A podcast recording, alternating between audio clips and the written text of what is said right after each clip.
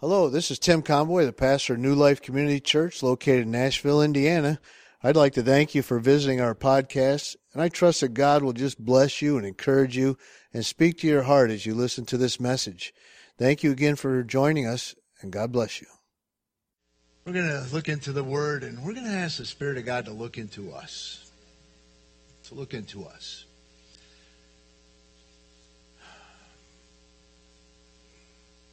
Yeah, Father. What is man that thou art mindful of him, or the Son of Man that thou visitest him? Lord, you know our framework, but it is but dust. It's amazing, Lord, that you gathered dirt, the dirt of the earth, the soil, and you breathed into it the breath of life. How can we esteem ourselves so high when we come from such humble beginnings? But Father, we are created in your image, and we bless you for that. We know that you are not only working in us, but you are conforming us, even in our fallen state, in our fallen image. You are redoing that image. You are developing us. You are conforming us into the image of Jesus Christ, that we will look more like Jesus and look and act less like us. What amazing work that is, Lord. Left to ourselves, we would deem ourselves fine. But we are not left to ourselves. We are left to the Holy Spirit. And we thank you for that because the Holy Spirit has started a construction project on us the day He saved us and right on through till the day we come face to face with Jesus. What a day that will be when my Savior I will see. Father, in the meanwhile, I ask that your Spirit would just work in us with our frailties, with our fallings and failures. Help us not to accept ourselves as ourselves. Help us, Father, to accept ourselves as who we are in Christ and what you are desiring to make of us. Help us to only look to and strive for that in our lives. Fill me behind your Holy Spirit, or fill me with your Holy Spirit. Hide me behind the cross. You know how much my mind has been plagued as my body has just, uh, you know, Lord, you know. And I come before you.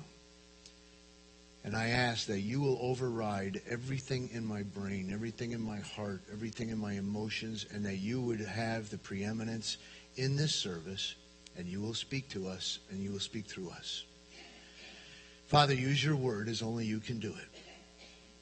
And today, we humble ourselves before you and ask that we will hear what the Spirit of God has to say. And Father, we ask that you'll speak to us. And we ask this in Jesus' holy name. And we all say, Amen. Amen, amen, amen.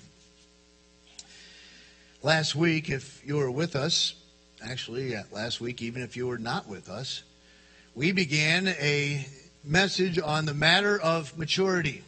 A matter of maturity. We began by considering John 14 and then went into John 15. And in John 14, remember, amongst all the great promises of Jesus that he is building a place, that he is returning, he made a promise that he is going to send a helper. That tells me I need help. Fair enough? he didn't say, Tim, you got this. You know, you're good. Do it on your own. You can figure this out. No, he says, You know, Tim, I know you, and I know you're going to need a lot of help. And you're not going to need help from other human experts. You're going to need divine help because the only thing that's going to be able to help you, Tim, is my divine nature and my divine spirit. Are we all in agreement with that? I don't mean just about me. Okay, we're, we're, all, it's fellowship. We're all in the same boat together, right? And as he made the promise of a helper, he rolls through 14 of John and rolls into chapter 15, literally without any uh, break in discussion, without any interruption from his disciples. Uh, the upper room discourse goes right on into his point that he was making concerning the helper. And he goes right into abide with me, live with me. Spend so much time with me that you can finish my sentences. Spend so much time that you know what I'm thinking before I ask you to do something or before I discuss it with you. Live with me in such a way that you know me intimately as I know you intimately. And he says, as you abide in me, you are to bear fruit and the Father will be glorified not when you bear fruit, but when you bear much fruit. The Father is not glorified just because we bear fruit. The Father, Jesus said, is glorified when we bear much fruit. Are we in agreement with that? If we are, then we're in agreement with Christ. Because he said it's not about here or there, it's about much. It's about something that can be added up, something that can be seen in a way that you can uh, add it or multiplied, and you will see whether the fruit is one or two or it is much. It is little or it is less. It is a small quantity or a large quantity. And Jesus said that the Father is glorified when we bear much fruit. When we bear much fruit glorified. Remember, it means to shine the light on. It's to take the spotlight off of me in life. It's to take the meism that, that so permeates our culture. It is to take me out of the picture and out of the limelight and put the Father in the limelight. Put the Father, uh, the light on the Father where people see the Father. That's what glorifying someone who is already glorious means. To let God be God. let God shine, not me shine. It's what John the Baptist said, I must what? Decrease. And he must what? Increase. It's not about me. It's about the Messiah. He moves it on him. We learned last week concerning the gifts of the Spirit that the gifts of the Spirit are tools that the Holy Spirit gives to us. And these tools, whether they are evangelism, gift of mercy, gift of tongues, gift of prophecy, gift of preaching, gift of teaching, whatever, whatever the gift is, as babes in Christ, we will have this gift that we will either learn to use the tool properly or we will use it improperly. And the problem is never the tool. The problem is my maturity level and how I learn to use the tool. Or my Sometimes laziness, too lazy to go get the hammer to drive the nail, I will use the head of the screwdriver to do it. Not that we've ever done that, right? Using tools improperly. We began last week discussing these matters of giftings and tools of the Holy Spirit and the Holy Spirit wanting to produce maturity in our life. We saw how the misuse of gifts in 1 Corinthians, we'll see later, um, can be used improperly due to immaturity. When we think of this area of the giftings, I am reminded that the gifts of the Spirit are not indicators or are they substitute for the fruit of the Spirit. The gifts of the Spirit are not indicators of fruit of the Spirit. The gifts of the Spirit are not substitutes for the fruit of the Spirit. In other words, your talents, your skill set, your ability to accomplish things and get things done are not a substitute for the fruit of the Spirit, which is spiritual maturity. We're in agreement with that. Fruit is what the Holy Spirit gives to us and does through us. The fruit of the Holy Spirit is what he does in us and through us. One comes to us, given to us to be used, one comes through us. Capiche? Good? Clear as mud? Therefore, when we want to say, okay, well, how do I know if I have little or much in a way of fruit? How do I know if it is present? What is this fruit? By the way, in Galatians chapter 5 verse 22. What's interesting about Galatians 5:22 is when you begin. He's talking in one direction, then he uses the coordinate conjunction but, which means I'm going this way, but I'm now going to talk about this. He just got done talking about uh, the works of the flesh, but we never struggle with the works of the flesh. We know them. We can do them with our eyes closed. And he says, but, and he says the fruit of the Spirit. This word is a singular word. It is not plural. It's not fruits, and then he gives nine different fruits. It is fruit singular with nine different characters that describe that fruit. You follow me on that?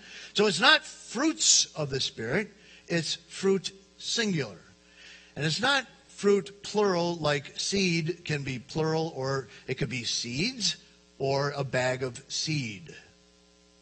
You with me on that? So you could say something in a singular form, mean referencing a plural quantity. I could say, here's a seed, or I could say, here's a bag of seed. Plural. This word fruit is not here is a verse of fruits, it is a fruit. That when this fruit, which we call spiritual maturity or Christ likeness, same thing. To be like Christ, to act like Christ, to talk like Christ, to treat people like Christ. This fruit is Christ likeness. And you say, well, how do I know if it's there? Here's the character traits of this fruit. He's not conforming us into many different things. He conforms us into one thing that's described in many different ways. So when we come to this verse, he begins by saying, and the fruit of the Spirit, singular. Anyone else? Hey. Must be the seasons. You don't mind if I wet my whistle, do you? Okay, works good. The fruit of the Spirit, he characterizes them love, joy, peace, long suffering, kindness, goodness, faithfulness, gentleness, self control. Against such, there's no law. You don't even need a law. If you have these, you don't even need a law. That's what he's saying. You don't need a list of rules of do's and don'ts. And those who are Christ, are you Christ? Do you belong to Christ? Those who are Christ have crucified the flesh with its passions and its desire. In other words, my flesh has certain passions and desires. My flesh wants what my flesh wants. My flesh wants a substance when it's time to eat. Sometimes my flesh wants a nice big juicy steak. Yeah. No room for vegans here. I'm sorry. I can't do this. Yeah. It's a self control, but it's a fruit of the Spirit, means spiritual self control. The Spirit and self working cooperation to control itself. If, is the question, verse 25, we live in the Spirit, let us also walk in the Spirit. So, walking in the Spirit is not walking in the gifts, walking in the Spirit is walking in maturity. Let us not become conceited Let us not provoke one another. Let us not envy one another. Envy someone, to envy someone means that you wish they were them. That's being envious. I wish I was that person. Being jealous means you wish you had what they had. A lot of times people think envy jealousy is the same thing. Well, they're really two different things. You want to be that person, man. You see things in their life and, and you may be jealous that they have something that you want, but envy is you wish they were them. So it's kind of interesting that these were three major things conceit or pride, being provocative towards other people in a bad sense, provoking one another. By the way, do you know the Bible says that we are to provoke one another? Hebrews chapter 10 I believe it's verse 24. Provoke one another to love and good works. He says, if you're going to provoke somebody, provoke them to love. If you're going to provoke somebody, provoke them to good works. If you're going to provoke somebody, he says, here's how to do it. And people say, how do you provoke someone to love and good works? I say, well, let's think of it backwards. How do you provoke somebody uh, to anger and bad works? by doing the opposite. We can we know how to provoke people. We know how to push the right buttons, don't we? He says the same way you do this, do it the opposite to do this. But don't provoke one another through envy and strife. The mark of maturity. When we think of verse 22, I reel back and I because I see the first mark of maturity it said is love. It's love. Huge word, agape. As a matter of fact, if I back up to verse 14 of chapter 5, it tells us this. We should have chapter verse 14. For all the law is fulfilled. Do we have that, D? Oh, yeah. I wanted, to, I wanted to pause so we could really see it. All the law is fulfilled in one word. It's amazing. We've heard it in the Gospels even. One word. Even this. You shall love your neighbor as yourself. What is the one word? Love.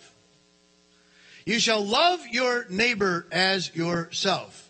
You shall love your coworker as yourself. You shall love your brother and sister in Christ as yourself. You should love those who are unlovable as yourself. You should love those who are hard to love as yourself. He says, if you want to, take the law and all your list of do's and don'ts. He said, you can fulfill it in one word.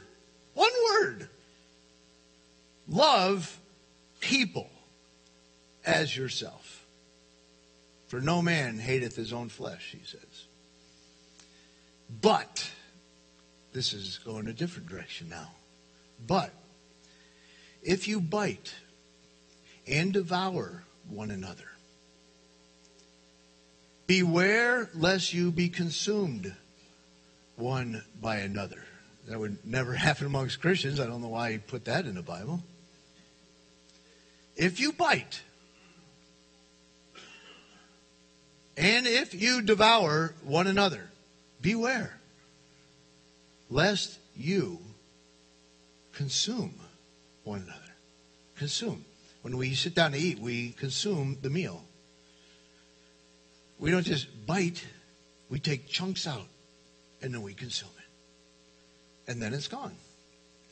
I say then, verse 16, walk in the Spirit, and you will not fulfill the lusts or desires of the flesh. So he sums up the fruit, Christian maturity, Christ likeness, and he said there's one major word. He said, Boy, if you really if you don't get the rest, get this one, he says. Love one another. And it's displayed by things that you don't do, bite and devour one another, and consume one another, or envy one another, or provoke one another. He says, if you love one another, he says, then you are walking in the Spirit. The word, as we, you, I'm quite sure, are aware of, the word is agape. Sometimes in a verb form, it is written as agapeo. Same thing. It's just the verb form of that. Agape means divine love. There's three words in the Greek that define love. I'm not going to drill down into all of them. But there's phileo, brotherly love. Philadelphia, brotherly city of brotherly love, right? Notice they didn't name Chicago Philadelphia. Right? Sorry, Chicagoites. Philo, philo, brotherly love. It means I like that person. Yeah, I really love that guy. Yeah, I really love that gal. That says, yeah, they're all right. That's phileo. Eros. Eros is romantic love. I may love you as a brother and sister, but I love my wife. Amen. She's not invisible. She's just not on the platform. Eros love, phileo love, brotherly love, eros love, romantic love, agape love, divine love. God's love, unconditional love, as we often say. Loving someone without preconditions upon that love. It's loving someone in such a way that it's not based on them, it's not based on what they do, it's not based whether they're lovable or not. The problem is this We tell people you need to love that person unconditionally like God loves them. We say it is a choice. You must choose to love them unconditionally. And here's what happens people try and people fail. And then people read books on God's love and people fail. And people do Bible studies on God's love and then people fail. And then people listen to sermons on God's love and people fail. And then people reach a point in life where they say, forget it. That is just not me. I am not God. And so therefore I am excluded from this expectation. I've done all these things I've read books, I've had Bible studies, I listen to sermons on it. I can't love people like God loves people. I love the Lord, but people, mm-hmm. I don't know how many preachers say ministry would be great if it wasn't for people. There wouldn't be a ministry if there wasn't for people. Right? It wouldn't be a preacher if it wasn't for people. But we use this excuse as some kind of a cop out that I'm exempt from it because it's not my nature. I got a bulletin for all of us, especially me. God is not concerned about my nature. He's concerned about Christ's nature in me. Just because what's not my nature, not my personality, let me tell you something. God is a God that changes personalities. Amen? God is a God that can change my nature. God is a God can, that changed me from being a fighting Irishman to being a gentle Irishman. God can change my habits. He can change my nature. I think we need to absorb 1 John chapter 4 and verse 19. 1 John 4:19. We agape him. We unconditionally love him because he first agaped us. Think of that.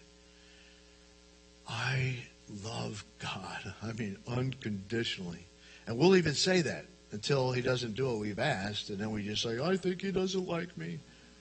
I'm upset with God. Well, I we love God. Why? Because he first loved us. It didn't start with us. We could not generate it. We could not create our love for God. It was God's love for us that generates the love back to him. But notice what he goes on to say.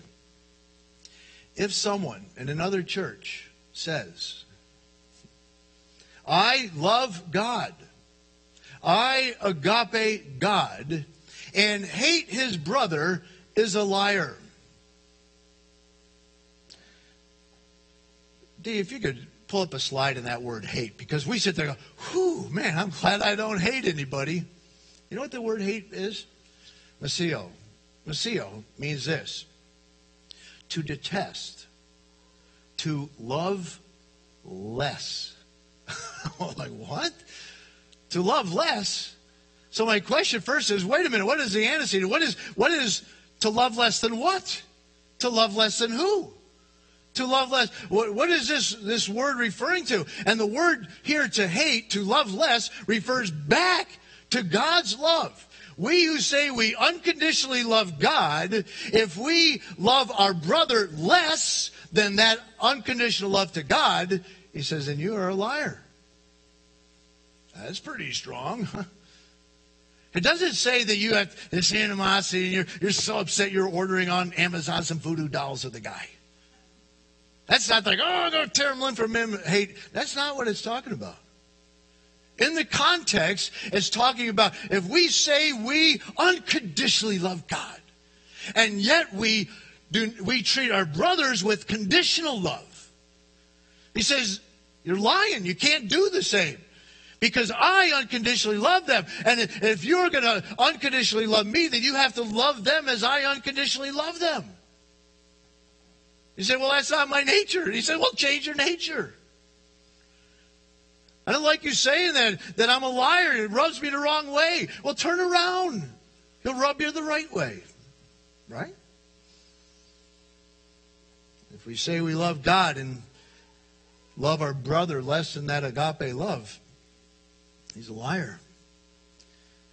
For he who does not agape his brother he who does not unconditionally love his brother whom he has seen how can he agape love God whom he's not seen? You follow? And we'll say, well, I love God. Man, I, yeah, me and God are like this. Unconditional. And he says, but wait a minute. If you can't do this who you've seen, how can you do this whom you have not seen? And this commandment, not a suggestion, this commandment we have from him that he who loves God, what? Next verse. I'm sorry. Next verse. Are we on uh, 1 John 4 21? Rot roll. There it is. The Lord slid it in there last minute. This is the commandment we have for him, not a suggestion. That he who unconditionally loves God must, say that with me, what? Must. Not should, not shall, not I hope you'll do this. He says, those who say they unconditionally love God must unconditionally love others also, his brother. There's not much wiggle room in there, is there? It's like, well, Lord, you know, can't you just kind of put a little caveat in there that if they act almost lovable, we can love them? So the problem is this. Why do we struggle so much in agape divine love for people? Why is it that we struggle so much in this area, especially with those we see, and we have no problem with those who have not seen God? The answer, again, is this because God's divine love does not come through a choice of your will. Against many preaching over many decades of even myself saying, it's not just you choosing to love somebody. Divine love is not simply a choice of your will. It is not a determination of your will. I am determined to love that person the way God loves them. God's divine love is not a Bible study. It doesn't come through the determination. It doesn't come through a Bible study. It doesn't come through a sermon. God's love for other people only, only, only comes one way. And that is through the Holy Spirit developing this love through us as we abide in Jesus as we spend time with Jesus, as we get to know Jesus, as the closer we are to Jesus. I want to tell you something. The closer I am to Jesus, the more I see Jesus and the less I see me. And the more his character and conduct works in my life, and the less I see my bad character and my bad conduct. And trust me, I have plenty of my own. But how do I get rid of that stuff? How do I overcome it? How do, how do I walk in this love? That he says I must walk in it. It's not done by taking a spiritual love pill. No love potion number nine out there. It doesn't come by reading five love languages. It doesn't come by spending hours reading the Bible. It only comes by spending time with Jesus, abiding in Him. Abide in me. If you are the vine, I am the vine, you are the branches. He that abides in me, the same bears much fruit. And he says the first and greatest fruit is a fruit of love, agapeo or agape love. You see, friends, this is the whole message that Jesus is trying to send to us. If I have a problem loving like Jesus, then friends, I have a problem living with Jesus. If I have a problem loving like Jesus, then I have a problem spending time with Jesus. If I have a problem uh, loving other people like Jesus loves those people, then I am admitting to the fact that I have a problem abiding with Jesus. You follow this? Because you cannot you cannot have one without the other. They're inseparable. And it's not about all the list of do's and don'ts and I got to do this and, and buck up and go love that person. It's not about that. It's about the time we spend with Jesus. And I guarantee the more I am with Jesus, the more I take on his character trait and the less I fall back on my own flaws and my own character trait. Are you doing? And the less time I spend with Jesus, the less I take on his character trait and the more I fall back into the old character traits of the flesh. And let me tell you, our flesh is very close to the surface, isn't it? we, we live with it all day. It's in our nature, but it's a nature he is changing. So why is maturity, excuse, oops, sorry. Why is maturity, a fruit of the Spirit? Because just as a fruit tree has to be draw its nutrients from the ground in order to bear fruit, so also in our lives. We must be, Bible says, be rooted and grounded in Christ Jesus. Don't just know about him, know him. Be rooted and grounded in Christ Jesus. Why? As we are rooted and grounded in Christ Jesus, the Holy Spirit transfers the nutrients from Jesus into me and into you, and He creates the fruit of the Spirit. And that transference of nutrients is, is what makes the difference between what I call Christmas tree Christianity and biblical Christianity. You see, Christmas tree Christianity, as I describe it, is either myself or others ornamenting me on the outside. And those who say I need more red bulbs on me or blue ones or more tinsel. And oh, he must not be like this. When I first got saved, I didn't know what a Christian looked like or really pretty much acted like. I, had an idea what they looked like because everyone in church looked different than I did. Oh, yeah. Looked like Billy Jack back in the day. Had the long hair past shoulders, the bandana, holes in my blue jeans. And there I sat in church. I'm like, hmm. Something's not the same as the others. And I said, well, man, six months, I was off of Bible college. Oh, man, I'm going to Bible college. What am I going to do? I know I'd better get a Mac Daddy haircut. And man, I better, I better get some clothes that don't have rips through the jeans. And back then, they weren't even fashionable. I was ahead of my time. Didn't even know it. And by the way, when I was at that church and that preacher got up, an evangelist one day, and never been to an evangelistic service and was saved for about a week. And he goes, there was a Eureka Baptist outside Atlanta, Georgia. Boy, this little guy, big red face, white hair. He's like, Arr. I'm like, oh, who's this guy? He's he's lit up. He goes, here Eureka Baptist, we don't care if you got long hair. And he said long for about a minute and a half. Long hair. And blue jeans and flannel shirts. Yes, he said all three. And me and my buddies in the row looked at each other and like, I think he's talking about us. You ever been in those services where you, the preachers, you feel like he's going, you know, he's looking at us like, whoa, he's pointing right at me. And my, my friend who wasn't saved standing there. Boom, he's out. He couldn't, he couldn't get out that door fast enough. And as soon as he got outside the door, Paul said, that guy preached to me the whole service. I said, really? I thought he was preaching to me. And, but when he said, you are always welcomed here. That set the tone for me. I'm like, really? We're welcoming?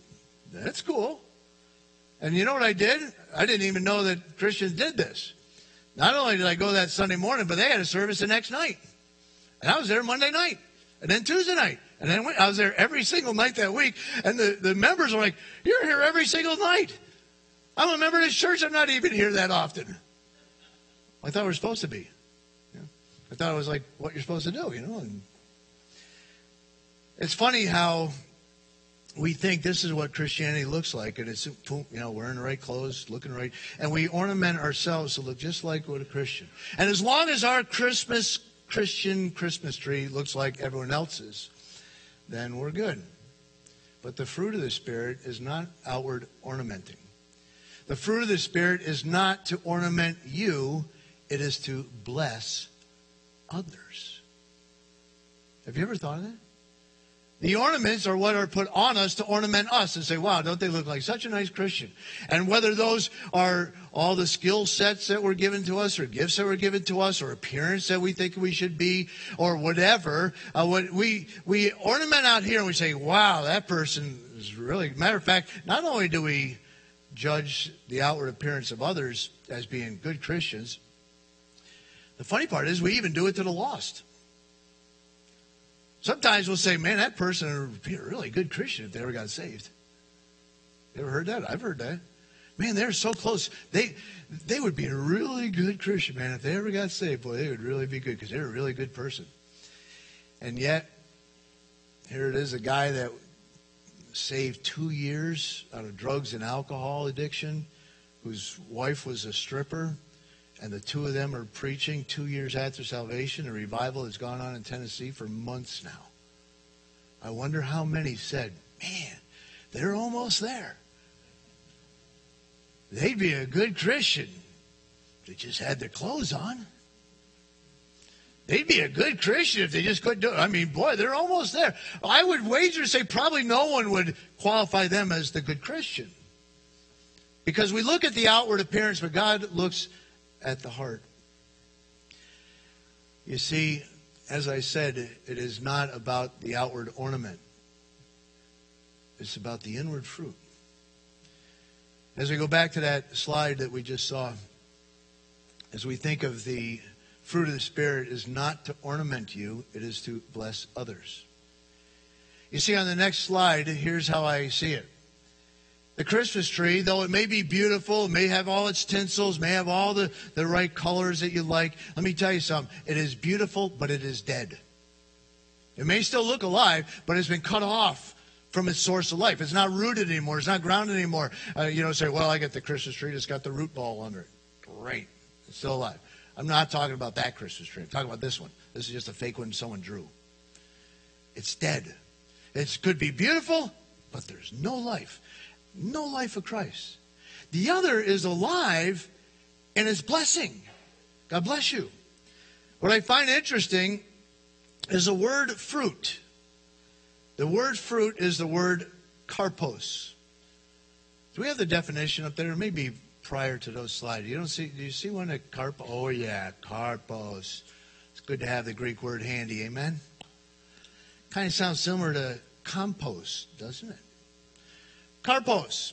What's interesting, the word karpos means fruit, but it means fruit as in plucked, literally or figurative, figuratively. In other words, this is fruit that has come through the nutrients of the soil, has been developed in the tree, but this fruit is not hanging on the tree for people to say, wow, what a beautiful fruit tree.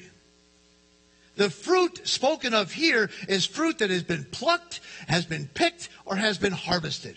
In other words, it found its source in the tree, but it's in someone else's possession.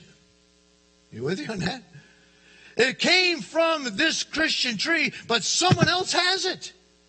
It was produced not to hang on the tree and ornament the tree. It was produced for someone else to be blessed by that fruit. That's what it was. And by the way, I, I can only come up with three. Maybe you can come up with 12. I come up with three purposes for fruit. Fruit has a threefold ministry. It is there to provide nourishment. That's why God created fruit, is to nourish us. Like this, this cow, she's nourished. It is for nourishment. Secondly, is to reproduce after its own kind. Every fruit has seed in it. Sorry, I stand corrected. Every fruit but strawberries have seeds in it.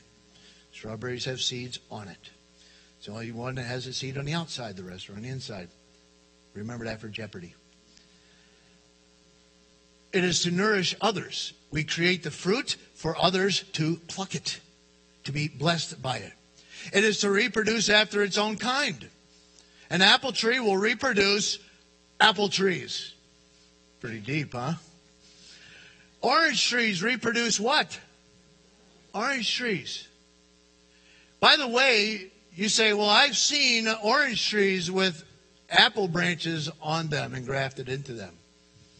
By the way, Do you know that you and I are not the natural branches of the vine, Israel is? You and I have been grafted into the vine. We have been grafted in so that he can produce his fruit through us and actually changes the fruit, doesn't he? It is for production, reproduction. It is for nourishment. And lastly, it is for identity. You identify a tree by the fruit that it has. Jesus said, by their what? Fruits you'll know them. You'll know what an apple tree looks like. You know how you know here's the here's the giveaway. You know what an apple tree looks like? You know how to tell it's an apple tree? If it's got apples on it. You know how to tell? I lived in Florida for 20 years. You know how I could always tell those orange trees? They had oranges. Now, sometimes I mix them up for tangerines and those other things. Plum trees, lemon trees, pear trees. You tell you Jesus said you can identify them. So what is the fruit that's on them that others are plucking uh, that are designed to bless them? How is that tree identified? And let me tell you something. You could claim you're an apple tree, but if you are covered with oranges, I am going to assume that you are an orange tree. Fair enough? And that's why that's why there's everybody's a Christian. One time it was even fashionable. Everyone in Hollywood became a Christian. It was like, really? But the scripture says, by their fruits you'll know them. And fruit is not an ornament on the outside. It's not a necklace hung around a neck. It's not a shirt that we wear. Uh, the fruit of the Spirit is a nourishment, nutrients of Jesus that the Holy Spirit brings as we abide in Christ and He produces in our life over time. Not an instant thing takes time to abide with Christ. It's not I've been saved 30 years and therefore I'm a mature Christian. No. If you if you are abiding in Christ, you're drawing nutrients. The Holy Spirit creates this fruit of Christ likeness and spiritual maturity.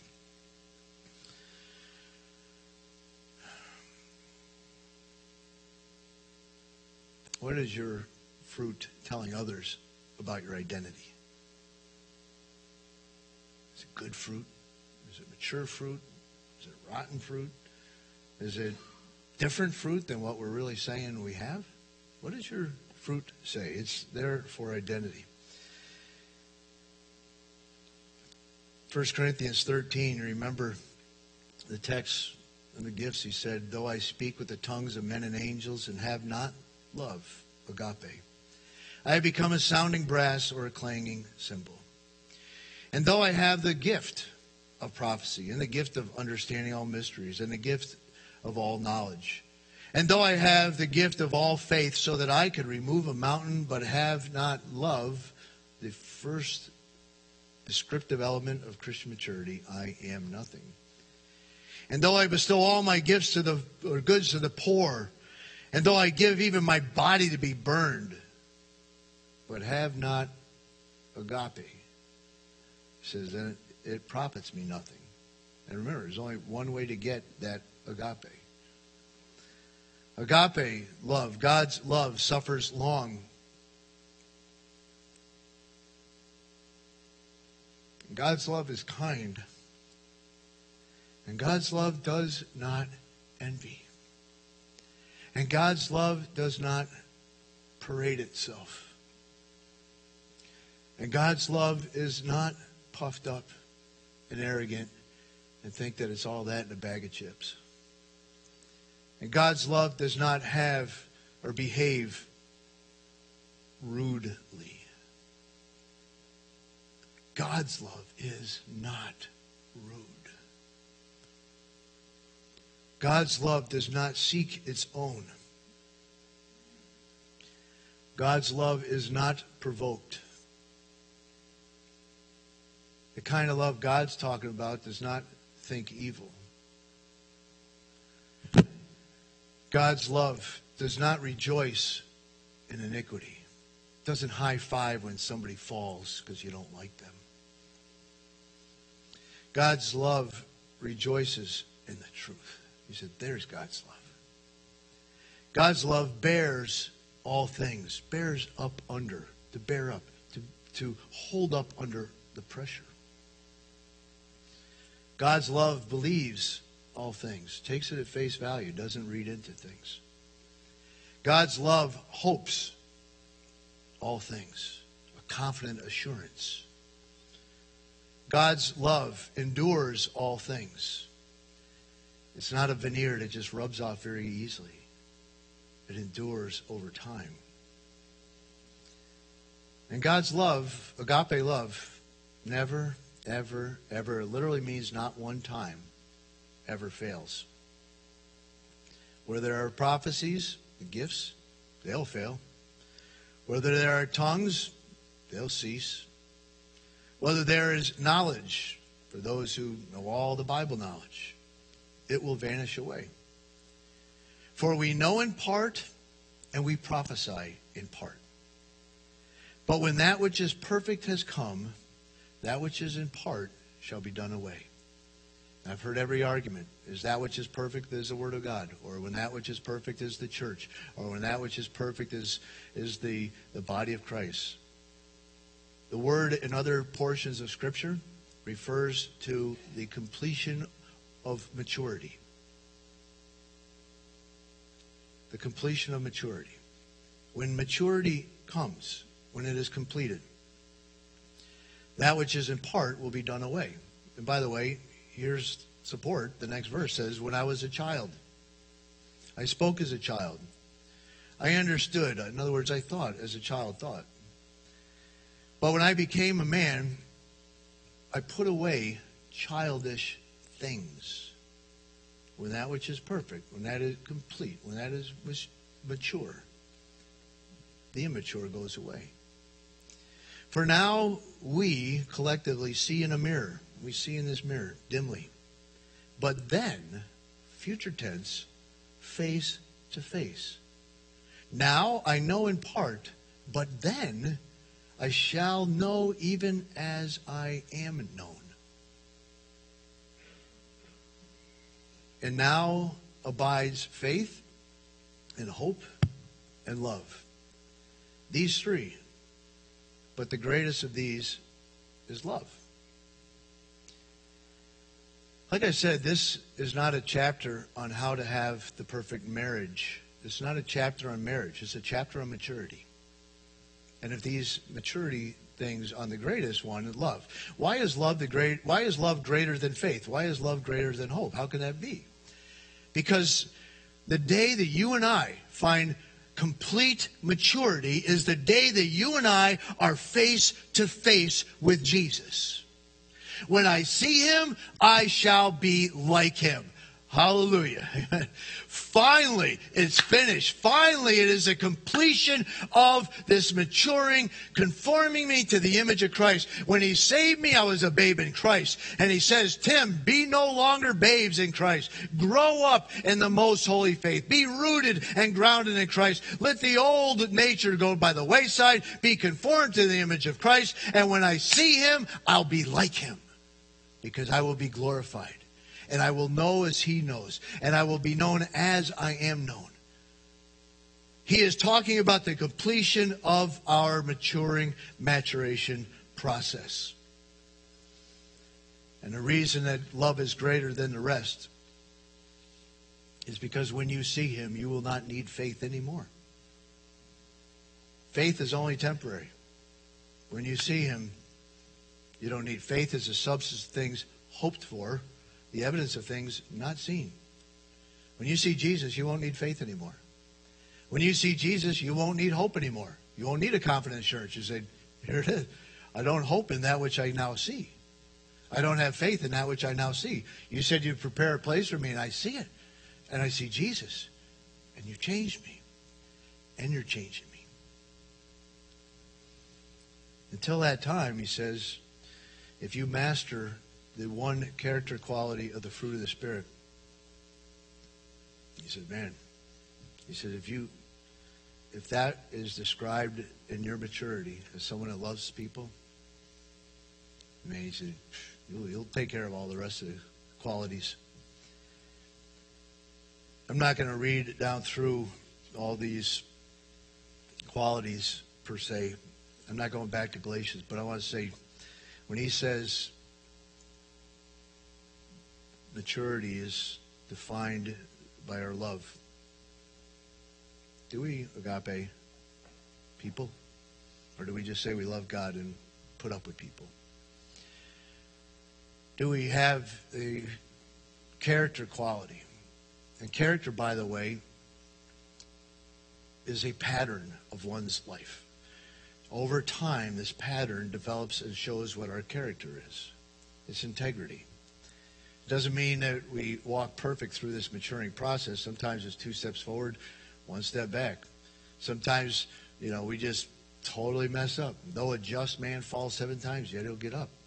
He said, but the character is the overall summation of our integrity in our life, who we are over time, not in a moment.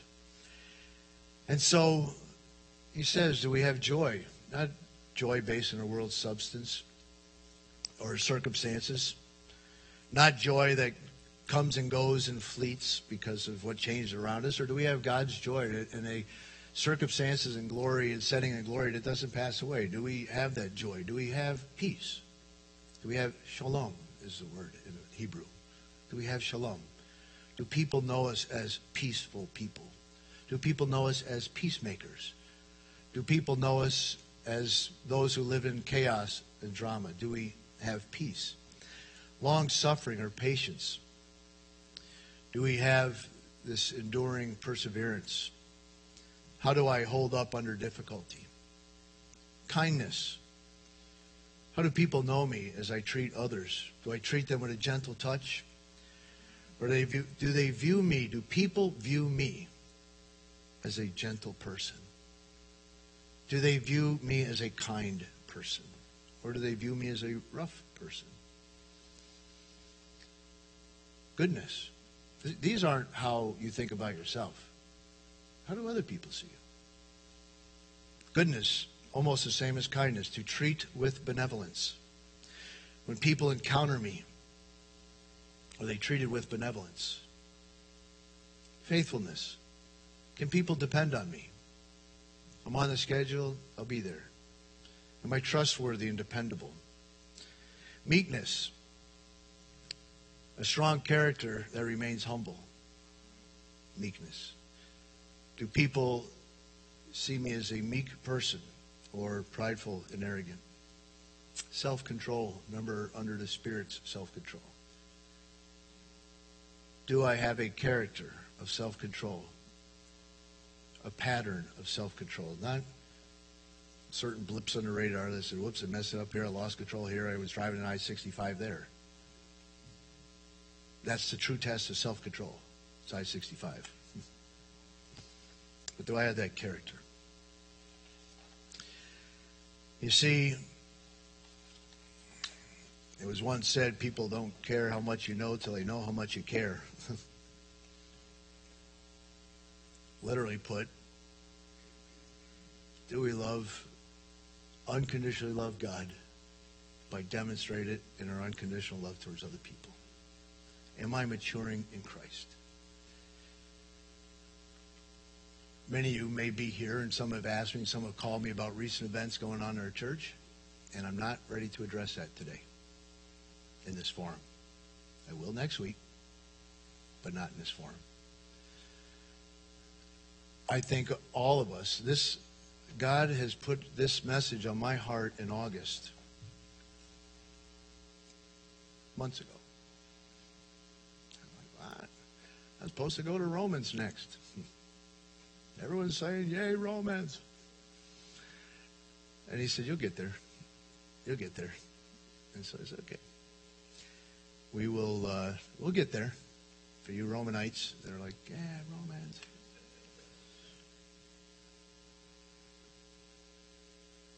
My question today is how are we known? By your fruits they'll know us. How are we known by others? Not what do we think about ourselves. Father, you have been working on me, through me in these areas, my personal life. And I ask that you will continue to work in our church life. God forbid that others are like me. But God forbid if we are not conformed to the image of Christ.